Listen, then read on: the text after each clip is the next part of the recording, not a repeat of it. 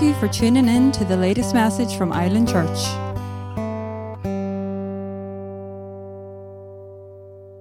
Glory to God, church, glory to God. Well, I think we're finally, finally going to finish up on this, on this we series here on spiritual mediocrity.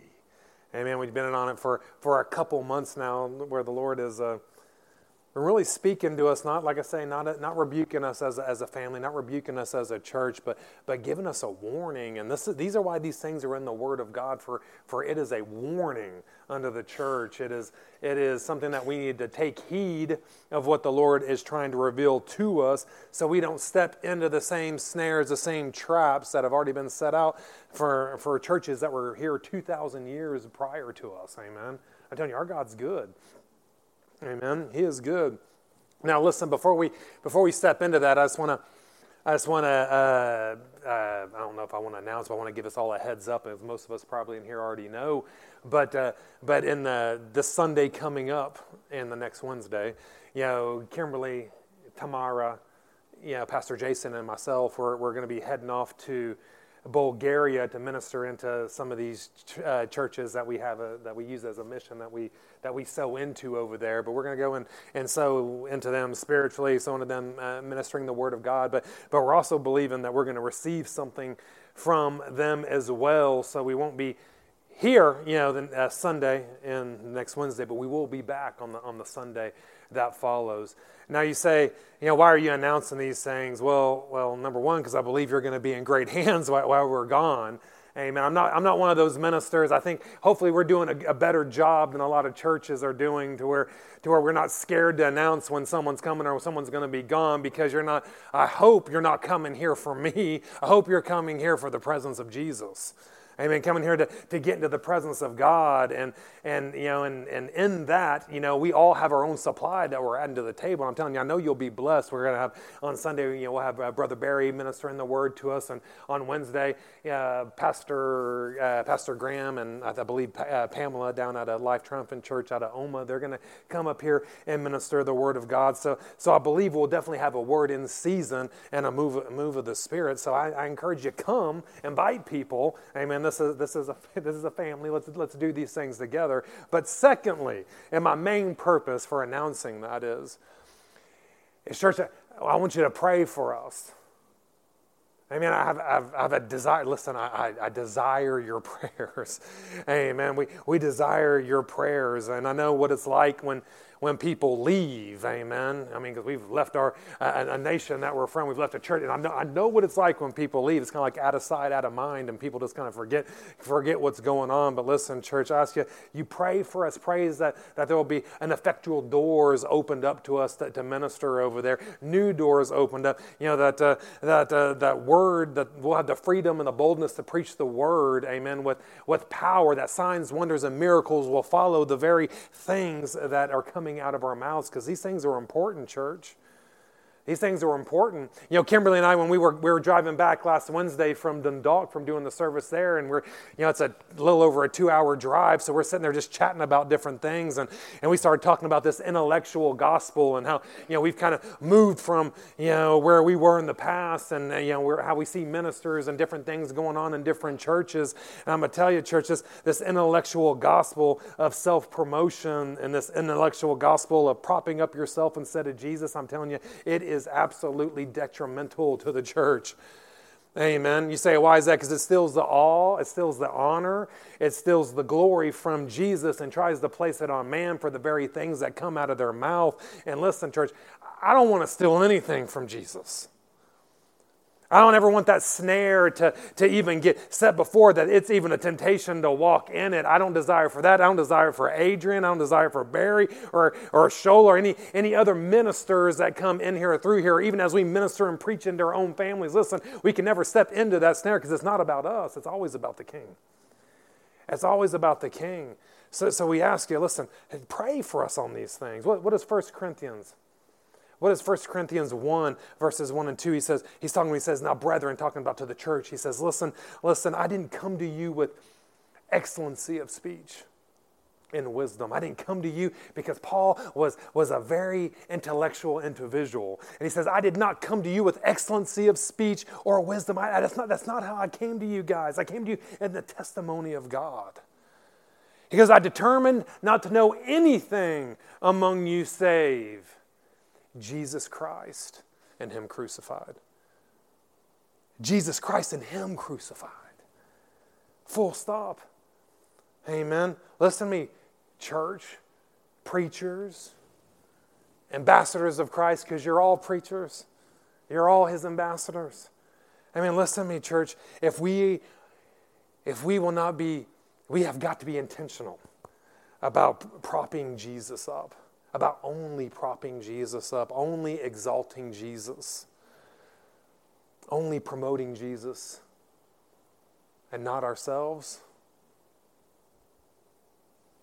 not our churches, not our doctrines and what we believe, but promoting him and promoting him only, because this, this, when we get to this posture, when we get to see, this is where you'll see that dividing line come in, and you'll see the people that begin to use Jesus for their fame and fortune, as opposed to the ones that are used by Jesus for his fame and fortune.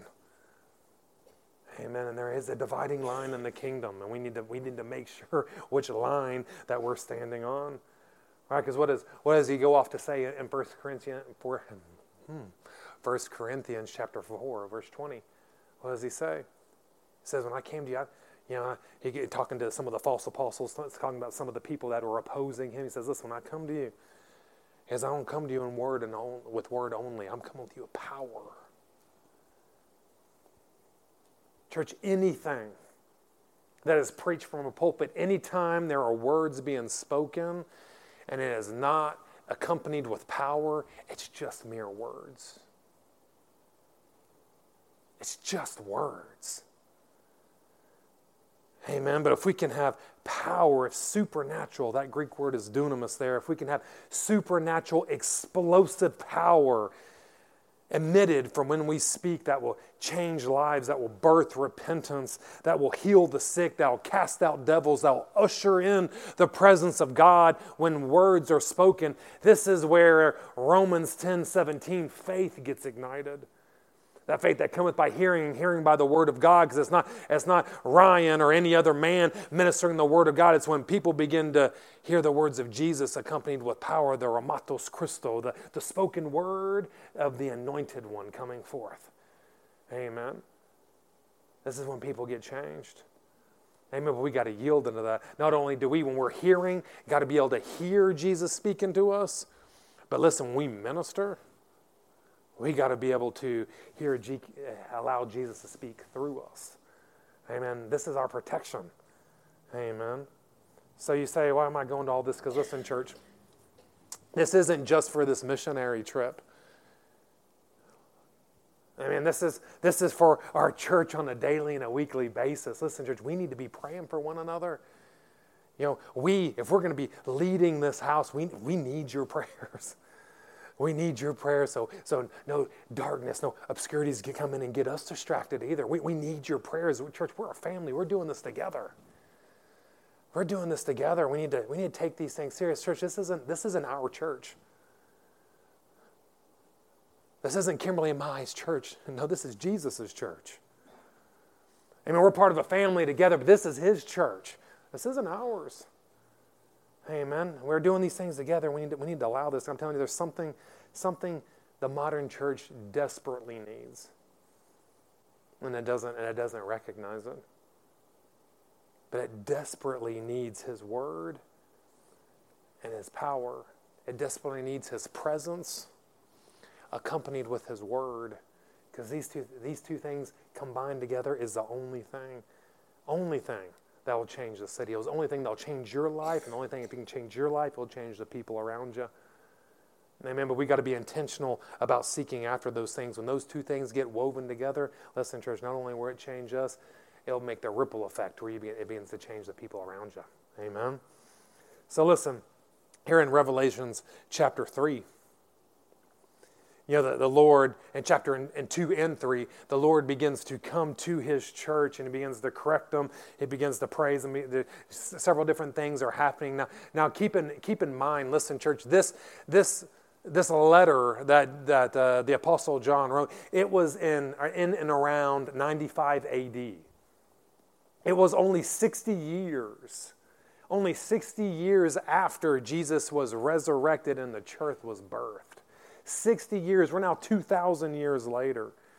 Amen. But this was sixty years. And you see, what you see, the things that were going on, the same things that were happening today were going on, you know, in, in, the, in the second and the third chapter. You say, why is that? Because anytime a mixture gets involved, a mixture gets added into the church, his presence, his anointing, his power, they begin to wane. They begin to subside. They begin to disappear. You say, what is mixture? What, what am I talking? What is mixture? Mixture in the church, what, what is that? It's Jesus plus anything. It's Jesus plus anything added into the church. And it's very dangerous. Jesus plus your pride added into the church. Jesus plus your carnal desires added into the church. Jesus plus the world's culture getting added into the church. It is dangerous. Why? Because it's not authentic. It's not genuine. It's a mixture. It's a mixture. Does anyone in here not like sparkling water? Not like it? Oh, wow, there's all, man, poor people. You know, there's a handful of you in here. Let me ask you a question.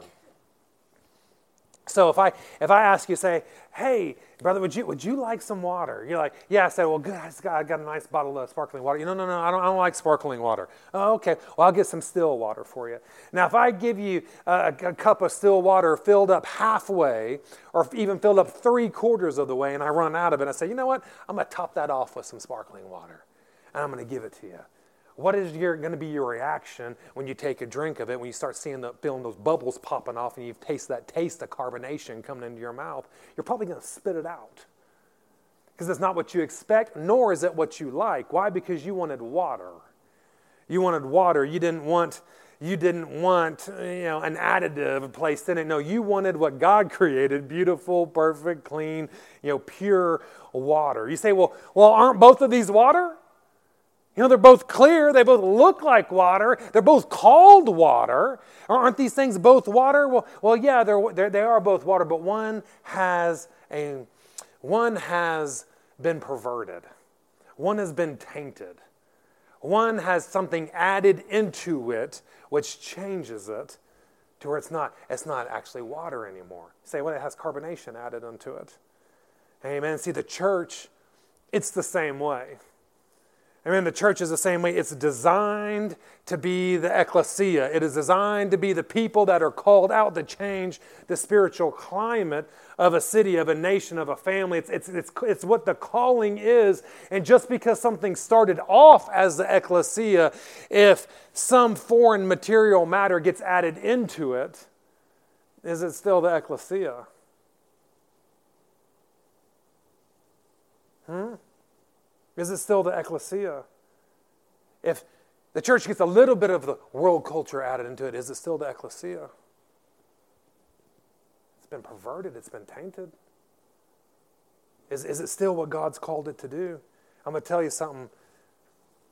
The world's culture or any other additive or anything that's designed to pervert the church in our lives, listen, church, is designed to do one thing and one thing only. You say, what is that? It is designed to fully displace Jesus out. Fully displace the culture of Jesus out of the church. Full stop. Fully displace the Jesus out of your own life if you allow it. Any of us know what the doctrine, or not the doctrine, I guess you could say the theory of displacement is? The theory of displacement is simple. If I give you a cup of milk and you want to get the milk out of it, but you can't, you can't, you don't have the ability to turn the, the cup over, what do you do? You introduce something else into it to where it displaces what's in, it's in the cup. say, well, does that mean? It means you can put a cup underneath a tap and turn the tap on full throttle, and what's going to happen? You wait there a few seconds, maybe thirty seconds, maybe a minute, and all that milk, all the white will be out of that cup, and uh, you'll begin to only see clear water being put in there. Amen. But see, it's not always having a tap that has to be on full throttle. See, with time, you can place a cup of milk underneath a tap and just allow it to drip. And that drip over time, over hours, over weeks, or maybe even a month, those drips will add up to something that will displace even something that looked greater at the time. It will displace it to where, to where it disappears. And see, when the world wants to introduce something into our hearts or into our church, it wants to displace it for one reason. Why? So we end up, so we end up simply with dead churches with no power, no anointing. Amen? No mission. Just the people coming together to, to hang out. Amen? And this is why Jesus, he's coming to the church. He's, this is what he's correcting in them. He's saying, you've permitted something into my house, and it's taken away your power. It's taken away your glory. And in some cases, it's taken away the mission that I've given to you. You've lost your anointing. The amazing thing about Jesus is, you know, we think we can, you know, many of us, we kind of think we can hide things from Jesus. But Jesus sees everything. He sees everything that's going on in the church. He measures it. And how does Jesus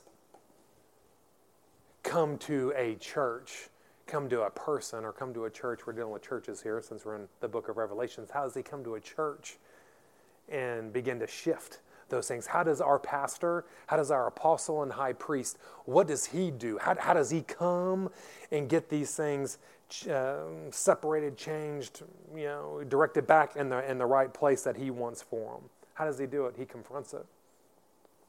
He brings forth confrontation. Amen. He brings forth confrontation into the church. He says, listen, listen, you're heading down a path. There's a fork in the road, and I'm coming here to put a hand up in your face saying, listen, listen, you're at the fork of the road. Which, which direction are you going to go? Are you going to choose me and begin to correct yourself and go down the narrow path, or are you going to choose the broad, the broad path that you've been running down? Which, which direction are you going to go? He comes forth with confrontation. He tells them, he says here in In uh, Revelations chapter three,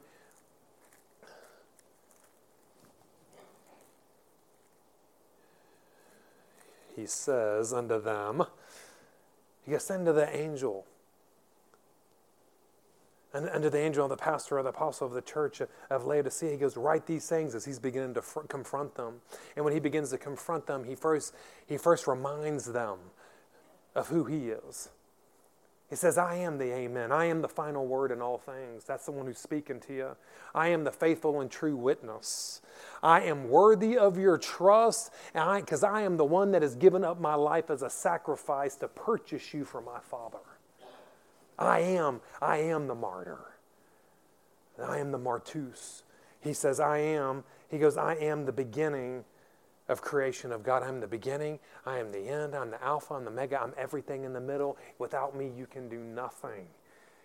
He says, this is who I am. He says, don't question, I know your works.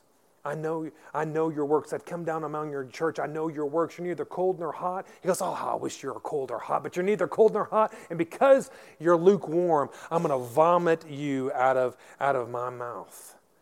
He says, I come to take a drink of my bride. I came down to, to, to worship with you. I came down to receive your praise and your worship. Amen. I come to take a drink of you. And I was absolutely dismayed. Dismayed at what I found. I placed a beautiful anointing upon you. I put an anointing on you to be refreshingly cold like the waters coming down the Colossae. I put a healing, therapeutic anointing on you. Amen. Just like the, the, the healing springs coming out of Hierapolis. But you've walked away from these things. You've become dry. You've become dry. How many know when you become dry, you become arthritic? And he says, listen, you've become dry. My anointing oil is not flowing on you anymore. You've become arthritic. Why? Because you've displaced my anointing oil with the balm of the world's desires and passion. With the world's desires and passion. How many of you know you can be in a church, and it can be a church full to the rafters. And you can you can be in that church, but if there is a mixture that begins to come into the church, you're no longer still water anymore. It doesn't matter if you've only had a few drops, it's become sparkling. It's become sparkling. Let me let me be delicate the way I... I say this here because, listen, you know, we're, when we're speaking about our brothers and sisters and churches and different things like that, listen, our heart is just like Jesus. It's for union. It's not It's not for separation. It's not for strife. It's not to talk bad about one another. That's not, no, it's it's, it's not It's not about those things, amen. It's about bringing union because this is what this is what Jesus wants, amen. But But if our vision in the church, as the body, not just this one, as at any church, if our vision in the church is anything else but Jesus Christ and Him crucified, you have mixture. If the vision of the church is anything but Jesus Christ and Him crucified, mixture has entered into the church. Why? Because our Our our mission, the job, what the Lord has given us to do is not to be the greatest influence of the city. Amen. It's not, it's not to have your five or your ten-year plan. Amen. It's not having the largest church, having the most people, having the most money coming in, you know, being the most recognized in the area, having your pastor's face, you know, plastered all over Facebook or all over town. That's, that's not the mission of the church. It's not to be known as the greatest Pentecostal or charismatic or whatever church. That, that is not the vision of the church. Full stop. Full stop. That's, that can't be the, the vision. You say, what is the vision? The vision's simple. The vision of the church is simple. It's what? It's having Jesus come in and rest in a place and commune with us daily and weekly. It's for Him to show up and be with us. Why? So we can be completely transformed into the image of Him. Transformed to the image of His dear Son. That's it. That's it. You know, people ask all the time, what, what, you know, what's the vision? You know, you know, all these other churches, we're seeing them on YouTube, man. They're doing, they're doing Vision Sunday. Are we going to do Vision Sunday when January comes over? No, we're not. We're not going to do Vision Sunday. I'm not going to sit here and, and say, this is the five-year plan. This is where the church is going to go. This is where all the money is going. I'm not, this, this, we're not, we're not going to sit down and do it. That's not the method of operation of the house of God. Hmm? You want to know what the vision is? Come sit in the church and, and just don't sit there and wonder the things that are going on. Step into the river that's flowing. Just begin to, to step into the river that's flowing in the plastic. And I'm telling you, you will catch the vision. You'll say, what is it? It's His presence and His word will change everything in your life. That's the vision, full stop. That's it. And if we'll be faithful, if we'll be intentional to that vision and not allow any mixture, get, not get off of anything, but be pointed towards His presence, pointed towards His word in everything that we get. Listen, church, you'll be so transformed. You'll be so transformed. Your, your family members will begin to be intrigued about you. Some of them may even begin to hate you. And then your neighbors, your neighbors will get become covetous for you. They'll want what you have and don't even know why. We'll be so completely transformed that our cities will be changed. This is how this is how churches are built. This is how the kingdom is built on the grassroots level. Amen. This is how this is how Dundalk was built. Started off with like five people. How, how, how, how does it get built? It gets built on His presence and His word, full stop. And when people get so full of His glory, then you have a then you have a woman that she ends up getting her sisters lit on fire. And, they, and they're now serving the church, doing, doing amazing things for God. You get family members, they, they, they get saved. They get their, your neighbors. I don't know what's wrong with them, but, but I think I want to talk to them. I want some of that. And family members, you know, neighbors, people you meet in the grocery stores, they start coming to get hooked up with what you're doing. Why? Because you're completely transformed. You have the absolute glory of God being, a, being able to seep out of every pore of your being. And I'm telling you, that church, that is hard for this world to resist. They can resist you. They can definitely resist me. But what they can't resist is the Jesus that gets emitted from you. His love, his phileo love, getting emitted from every pore of your being. It's unresistible. It's irresistible. Maybe that's a better English word. Hmm? He says here in verse seventeen, he says, but because, because, but because you say, man, I'm rich, man, I've been increased in goods, I don't have a need of anything. He says, but you know not that you're, that you're wretched, you're miserable, you're poor, you're blind, and you're naked. He said, man, you think a whole lot of good stuff about yourself. He goes, man, let me tell you what the truth of who you really are. You say you need nothing because of the blessings of God that have come upon you. You've gone to the point you don't even think you need me. He says you're wretched. You're full of calluses. You're, you can't even recognize if Jesus is in the room or not. He goes, you're miserable. You say, you need my, you need my mercy, but you don't necessarily realize it. He says you're poor, you're rich on the outside, but you're spiritually impoverished. He says you're blind. You don't have spiritual eyes to see the things of the Spirit anymore. He goes, and you're naked. You traded in your garments of glory for the precious garments of this world. Hmm. He says, but I got the answer for you. I got the answer for your spiritual pride. I got, I got the answer for that. He says, I'll counsel you. He says, I'll counsel you. Buy from me gold that's tried in fire, that you may truly be rich, by white raiment, that you may be clothed, and that the shame of your nakedness does not appear, and anoint thy eyes with eye salve, so that you can truly see. He says, I counsel you. He goes, I see the mixture that's going on in the church. He says, but if you truly want to be rich, he goes, come to me, and I'll provide it for you. But it's going to have to cost you. You're going to have to come to me. It's going to cost you something. You want real gold? You know, he's saying, I'm, uh, you come buy this pure gold for me. He's not talking about actually physical gold. He's saying, listen, come to me and I'll refine you. I'll make you as pure gold.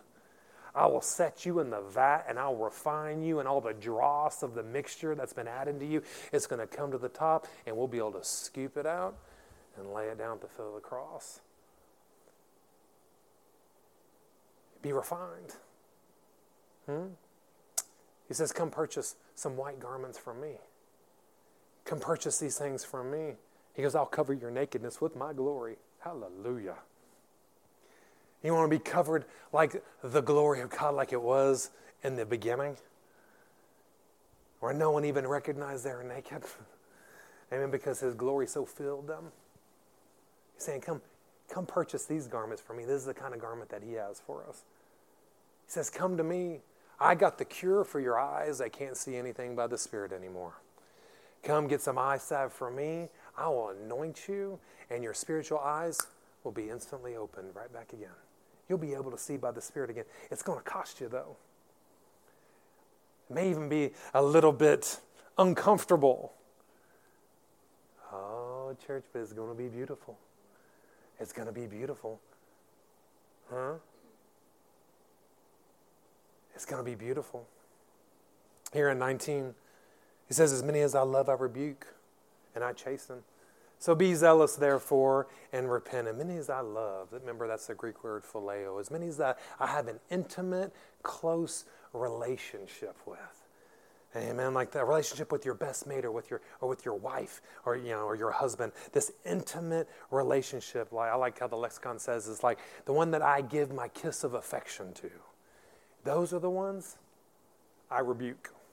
Those are the ones I train up. Those are the ones I get involved with in their mess. Now, how many of you know when, when Jesus sees people in the pig pen, he doesn't just immediately just jump in to, to get you out. You know what he waits for? He waits for you to realize you need to get out. He waits on you. He waits on you to begin to speak to him. He waits on you to be able to reach your hand out to him. And then what does he do? He'll jump in it, not to stay there, to pull you out, to pull you out. Why? Because he loves you. You say, well, how does Jesus pull us out? How does he, how does he get us out of this mess? He confronts you. He confronts you. Amen. Jesus, the Christ, the, the pastor, the apostle, the high priest of our faith, he, he confronts us. I mean, many people don't like confrontation, and I get it.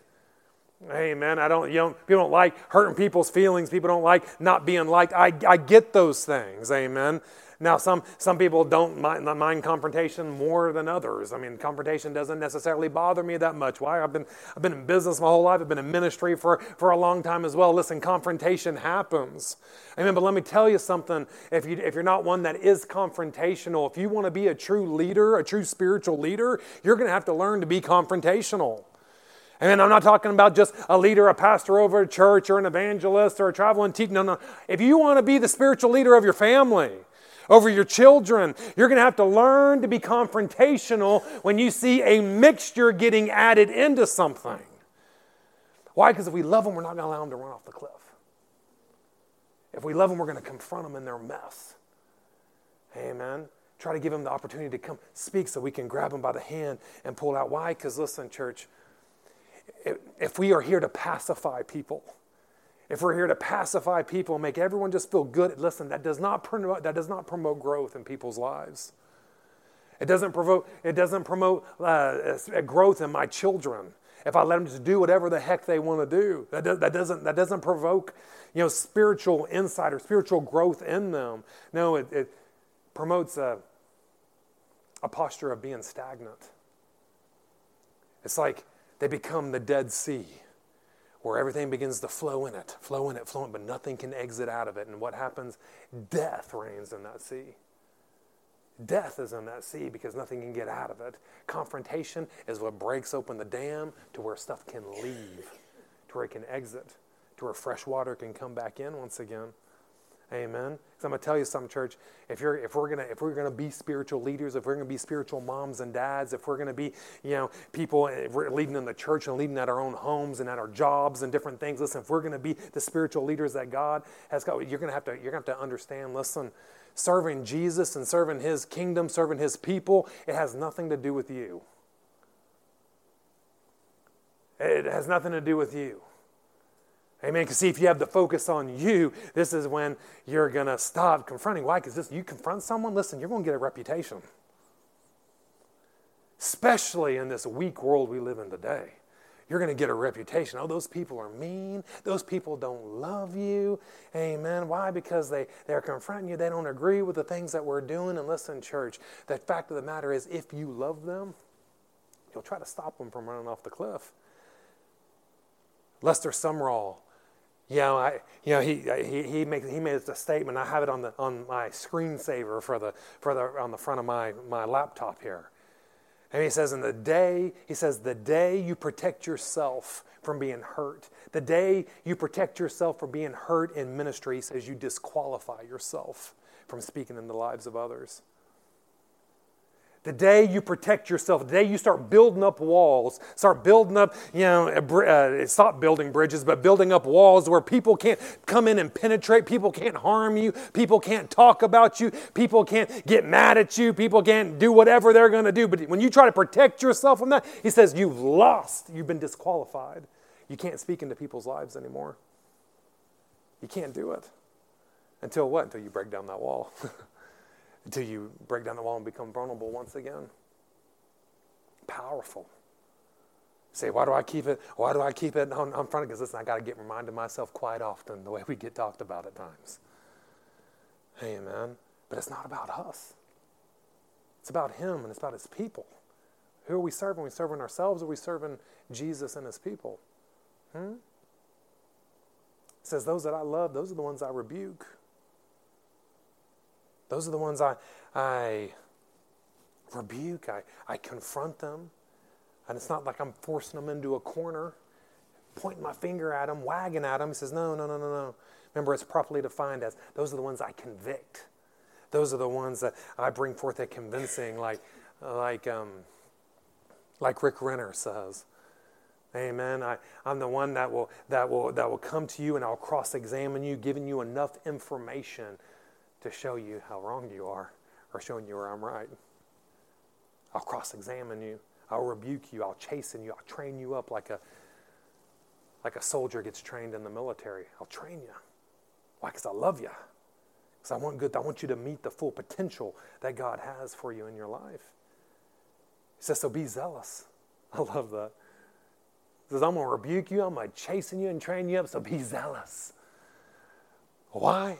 Because he loves us enough to do it. Because he loves us enough to do it. He says, and when you get there, receive this type of posture, then repentance, proper repentance will come to your life.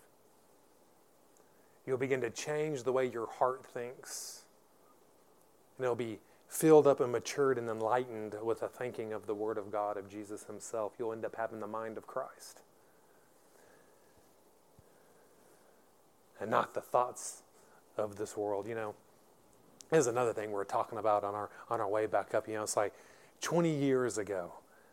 You know, we we, were, we can sit there and, and look, and it's like, man, the way I think, the way I view things, the way I handle things, uh, you know, how I, who I believe about, what I believe about God and what He's done. I mean, the, I mean, everything, the way I think is completely changed in twenty years. It's very, very different than the way it was ten years ago. It's different even five years ago. I'm going to tell you something, church. As we allow this this posture of repentance to, to, to continue to come upon us, where he, where, where he is able to, because see, just as uh, uh, the theory of di- displacement is as the world wants to displace the kingdom. Listen, church, Jesus, if we'll if we'll stay in His presence, stay in His Word, He'll displace the world out of us. Amen. And I'm telling you, last year, some of the even things that I've done, or I've or I've thought, or I've, or get irritated about, it doesn't happen as much anymore. Hmm? It doesn't happen as much anymore. It still happens from time to time, but it doesn't happen as much. Why? Because I don't think the same. My heart's changed, amen. It's getting closer to Jesus. Not there yet, but it's, but it's getting closer, amen. He says, so behold, he goes, I stand at the door and I'm knocking. If any man will hear my voice, open the door. He goes, I'll come to him and I'll sup with him and him with me. And remember, this isn't the altar call, because he's talking to the church. He's saying, listen, I'm I'm banging at the door, this, this huge door, this thura that has a bolt that locks the hidden treasure behind it. He goes, I'm knocking on that door with everything that I have, trying to catch someone's attention. Why? Because I'm not even permitted in my church again. I'm not permitted in my own church. He says, I'm knocking. I'm knocking. Is anyone, does anyone hear? I mean, it absolutely blows me away. I can't I can't imagine not desiring to have Jesus in our church, you know. It blows me away. But it's not something that happens intentional. How do these things happen? We get so involved with our beautiful Christian lives. Amen. I'll ask you, have you have you gotten so involved in just Christian life? Have we gotten so involved in our hobbies, so involved in our jobs, so involved in the money we're making, so involved in the future that we're trying to prepare for ourselves, so involved in just with our being blessed, that we've unintentionally left Jesus out of the mix, and we've made our own plans, our own decisions? He said, I'm knocking, knock, knock, knock, knock, knock. I'm knocking. I'm knocking, trying to get in. You say, how do I know if I'm there? How do I know if I've gotten to that position? Our hearts will reveal it. Mm-hmm. Remember, where our treasure is, that's where our heart is. Right? Where our treasure is, that's where our heart is. Where do you go? Because your heart will reveal it. Where do you go when you're in time of need? When you are in a time of need, where do you go? Do you go to Jesus? Do you go into an intimate time of prayer? Do you go into His Word? Do you go to spiritual leaders? Do you go with your wife, your husband? What, what, what do you go to? What do you go to when you're when you're in a time of need? Do we go to food? Do we go to alcohol? Amen. Do we go into working more hours? Do we go to family? Do we go to friends, people that agree with us? Where, where, where do we go? We go to government for help. Where do we go when we actually need help? Amen. Now, that will show you what your trust is in, where your heart lies. What we trust in is very is very serious. You know, you know, there's a there's an author. His name is his name is Brendan Manning, and he is a he was actually a, a Catholic priest. And you know, uh, but he's written some good books, and you know, not really concerned about his history, but he has some uh, some really powerful things to say. He's written a, a book that's really changed some things and awoken some things on the inside of me. But but he he made this he made this one comment. He said, you know, I was uh, I was uh, he was a teacher in in a theology, theological seminary, and he said, you know, my greatest student I ever had that I taught. He goes, I was, I was teaching him, and I, after, after he graduated, everything was going well. He goes, I, I asked him after he graduated. I said, listen, he goes, define to me the Christian life in one sentence. Can you define the Christian life to me in one sentence? And the the the, uh, the, the, the uh, theologian now said this. He goes, I can do better than that. He goes, I can do it in one word. And he was like, really? He goes, what's that one word? He says, trust. Trust. Trust. And we've gotten into the place where you can't get in union without trust. If marriage is a is a replication of our union with him, listen, if there is no trust here, there there is no union. There is no union. Amen. We have to have complete, full, unadulterated trust. Amen. To begin to step into the fullness of the union that he has for us, into this Christian life. Amen. That he has for us. It all has to do with trust. This is Jesus saying, listen, where'd your trust go? Because I, I, I'm knocking on the door. I'm not even invited anymore. I'm knocking, I'm knocking on the doors of your heart, but I'm not, I'm not invited anymore. He says, is anyone here? Remember that he starts shifting. He says, not just in your church, but is anyone here? I'm talking to you individually. Does anyone hear? Does anyone hear me knocking? Because if you will just open up the door, if you will repent, if you'll get your heart right, if you'll come to me, if you'll just ask for help, if you'll come to me, if you'll trust me, and just crack open the door, just open the door just a little bit. He says, I'll quickly come in and flood your environment. I'll flood your church. I'll flood your heart with my presence once again. And then I love that. He says, then we can sup with one another. Then we can eat with one another. Now, if you look at this word, you say this word out, this this word, having a meal together, it's not like having a meal with, with business partners or business friends or, or, or colleagues. No, it's much more intentional. It's much more in-depth than that. This is this is an intimate dinner. I mean, saying, listen, if, you, if you'll do that, I'll come flood the place, and we will have an intimate candlelight dinner with one another. My bride with me. He goes, we will, you'll sup with me, I'll sup with you, and you can eat, and you can eat with me. He goes, I'll be your bread to eat. I'll be your wine to drink. But you're going to have to open up the door. You're going to have to open the door so, so we can come in and sup with one another. I mean, how many of you know this is, this is the heart of Jesus? Yeah, he, yeah, he's a God of judgment. Yes, yes, he, God's a lot of things, but listen, I'm going to tell you something, church. He is not, he's not retributive. He's not looking to destroy you. He's not looking to destroy his church. Even, even when the church began to wane and walk away from him, he wasn't coming to destroy them. He wasn't coming to throw the, the, the lightning and the thunderbolt away from them. No, no, they walked from him and his anointing. He didn't walk away from them. He's pounding at the door trying to get in, trying to receive his bride back unto himself. Now, our God's restorative. He's a God of restoration. He's a God of union. He's a God of intimacy. But the key is we got to choose to receive it. We got to choose to step into it. We got to choose to, to we got to choose to, to to desire him. Hmm? To where he could walk in. The very next verse says, oh goodness. The, the the very next verse says, and let me I'll just glean over these. He says, to him that overcomes.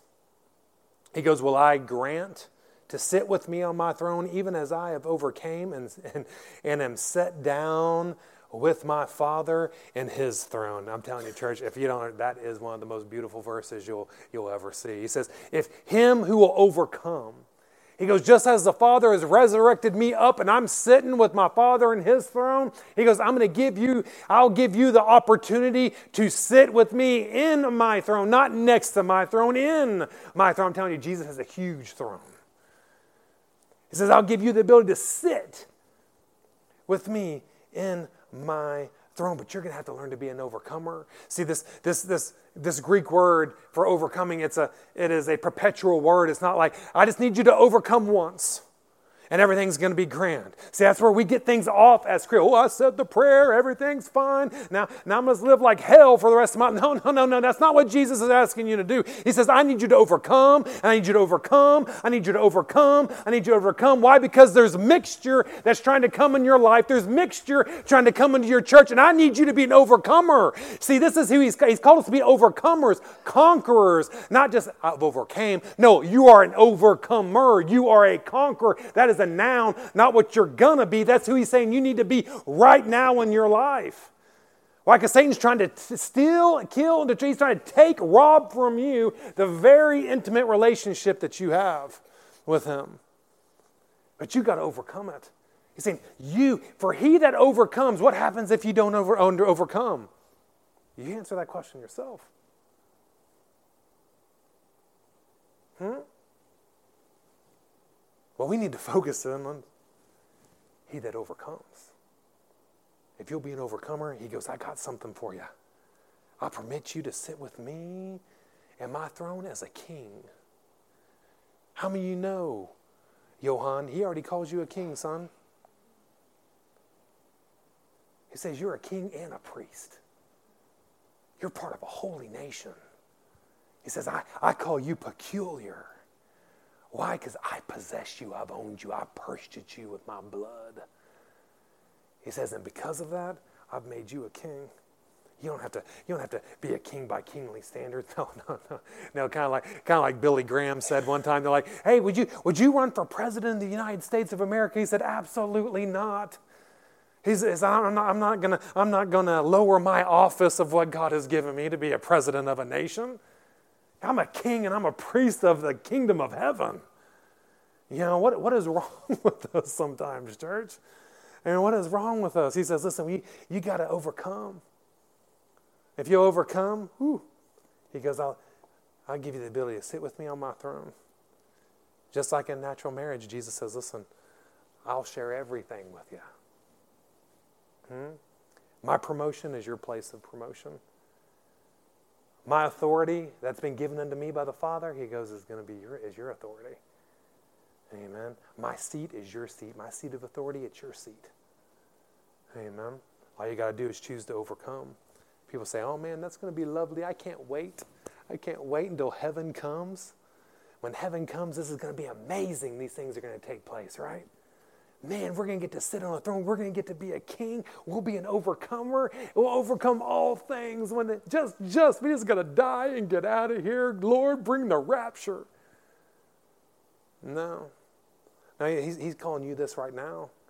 See, when you when you catch a hold of this revelation of, of, of, of he's saying, I will sit you right now with me in heavenly places. Listen, church, you, you'll find that you're a conqueror and overcomer of anything that comes near you.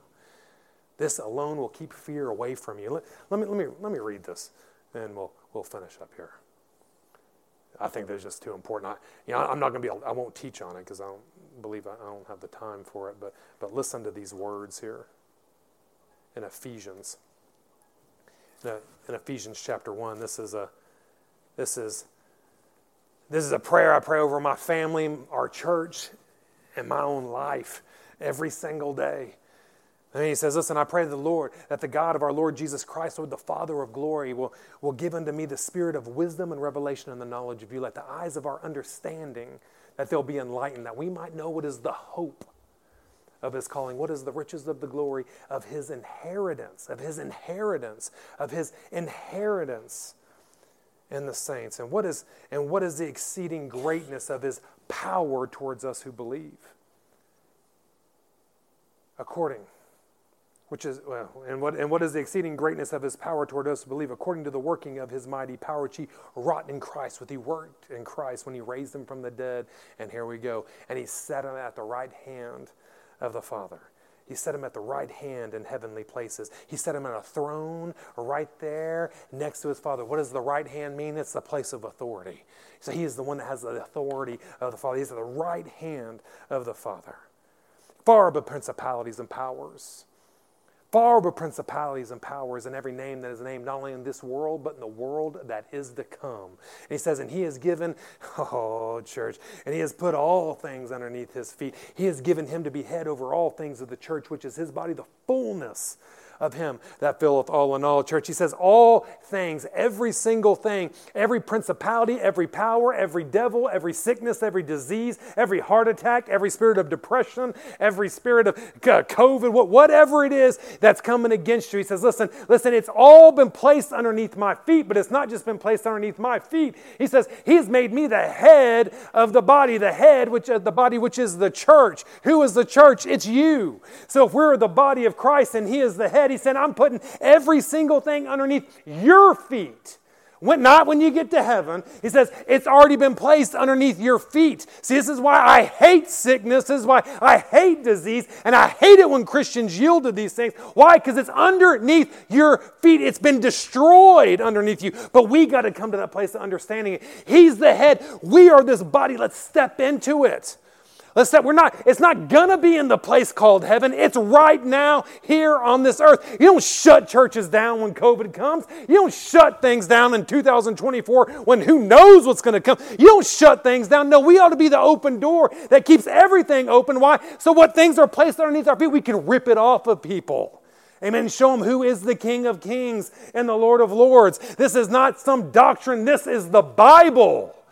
This is the gospel. This is the good news. You say, well, how in the world does all that take place? It's right here in chapter two, verse six. He says, and he has raised us up together. Everyone say together. He has raised us up together and made us sit together. Sit together in heavenly places with Christ Jesus. Church, you're already seated on the throne. You already sat on the throne. Our bridegroom has already invited us there. But do we trust him enough? Do we trust him enough to actually believe what he has to say? Do we trust him enough to know what he's done for us? Do we trust him enough, amen, to begin to walk in? Or is it just, oh, that's just that crazy doctrine from that Island Church or Brother Hagen or whatever? No, no, no, no, no, no, no. Do we trust him? Do we trust him? Hmm? Do you trust him to, to what he's spoken in his word that he's actually done? Because see, he finishes off this letter just like he does with every other letter. He says, he who has an ear to hear, let him hear what the Spirit of the Lord is saying to the churches. See, he didn't just write this church to Laodicea.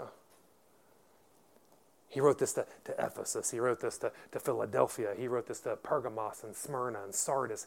He, he wrote this to Thyatira. He wrote it to all. He wrote it to the seven churches, but he didn't just stop there. He wrote this to Island Church. He said, listen, I'm giving you a warning. Don't, don't step off on these things. No, you need to grab a hold of these. He goes, I'm writing this to you in the very day and age you're living. And he goes, so do you have an ear to hear? That implies not everyone has an ear to hear.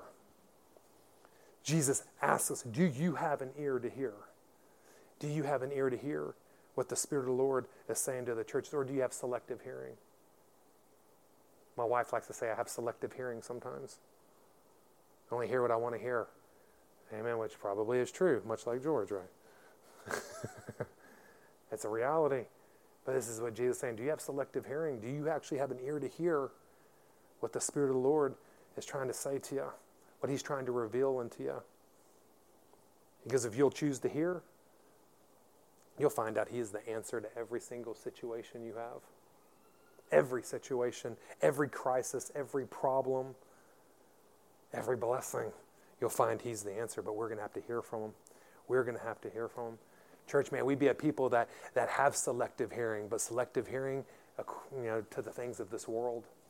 Selective hearing to mixture when it tries to come our way. Selective hearing when distractions and offenses come our way. Selective hearing when strife comes our way. Selective hearing when disease starts knocking on the door. Selective hearing when rebellion starts knocking on the door. Selective hearing on any of those things the world and Satan himself has to offer. But man, we have keen, oh church, man, we have keen, keen ears to hear the Spirit and the bridegroom is trying to reveal unto his churches. Because Jesus is not our problem, church. He's our answer to all things. Amen. We pray. Father, we thank you, Lord. Lord, we glorify you. We magnify your holy name. We thank you, Lord. We thank you, Lord. Thank you, Lord, for, for preparing your churches. Thank you, Lord, for revealing us. Thank you, Lord, for loving us so much. Lord, you prepared seven letters that we can that we can chew on, that we can meditate on, Lord, that we can we cannot step in the same traps that were stepped in in the past. Thank you, Lord, for loving us enough to encourage us, but I thank you even more so, Lord, for loving me enough in my walk with you, Lord, that you rebuked me, you've trained me. And I ask you to continue to do it. Continue to train, continue to rebuke, continue to keep us on the line in the direction that we need to go. For church, this city needs it. This island, it needs it. It needs proper Christians full of the Holy Ghost, full of power, full of the word, that we just don't speak words, Lord, but that your spirit begins to get excited and move when we begin to speak.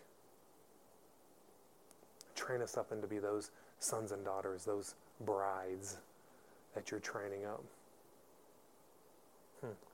May we not be people with vessels half full of oil, but may we be so full of oil that it begins to drip and be poured out on the people that are around us, Lord. We love you, Lord. We adore you. We honor you, Lord. We thank you, Lord, for this church. As we exit out of this place, Lord, we thank you, Lord. We take hold of Psalms ninety-one. We take, we trust your word, that no evil will befall us, neither shall any plague come nigh our dwelling places, Lord. We say sickness, disease, cough, you shall not come against us. Colds, you know, uh, allergies, you shall not come against this household. We trust, we trust in the name of the Lord. We trust in what you provided for us. We are seated in the heavenly places right now. We're seated with you, my King, operated in proper authority, the proper authority of Jesus running in us and through us. So we say, we rebuke you, sickness. We rebuke you, disease. You have no habitation in our homes. You may exit. You may leave. And we thank you, Lord, for this church. We thank you, Lord, for the gathering together of this family. Thank you, Lord, for what you're doing in us. Thank you, Lord, what you're doing through us. Mm. We walk out of here, Lord, walking in faith and love towards you, loving each and every one that we come in contact with in this house, Lord. Thank you, Lord, for the ambassadors of Christ you've called each and every one of us to be. Thank you, Lord, here at Island Church. We are covered by the blood. We are empowered by the word. And we are anointed by the Holy Ghost. Amen. Amen. Amen. Hallelujah.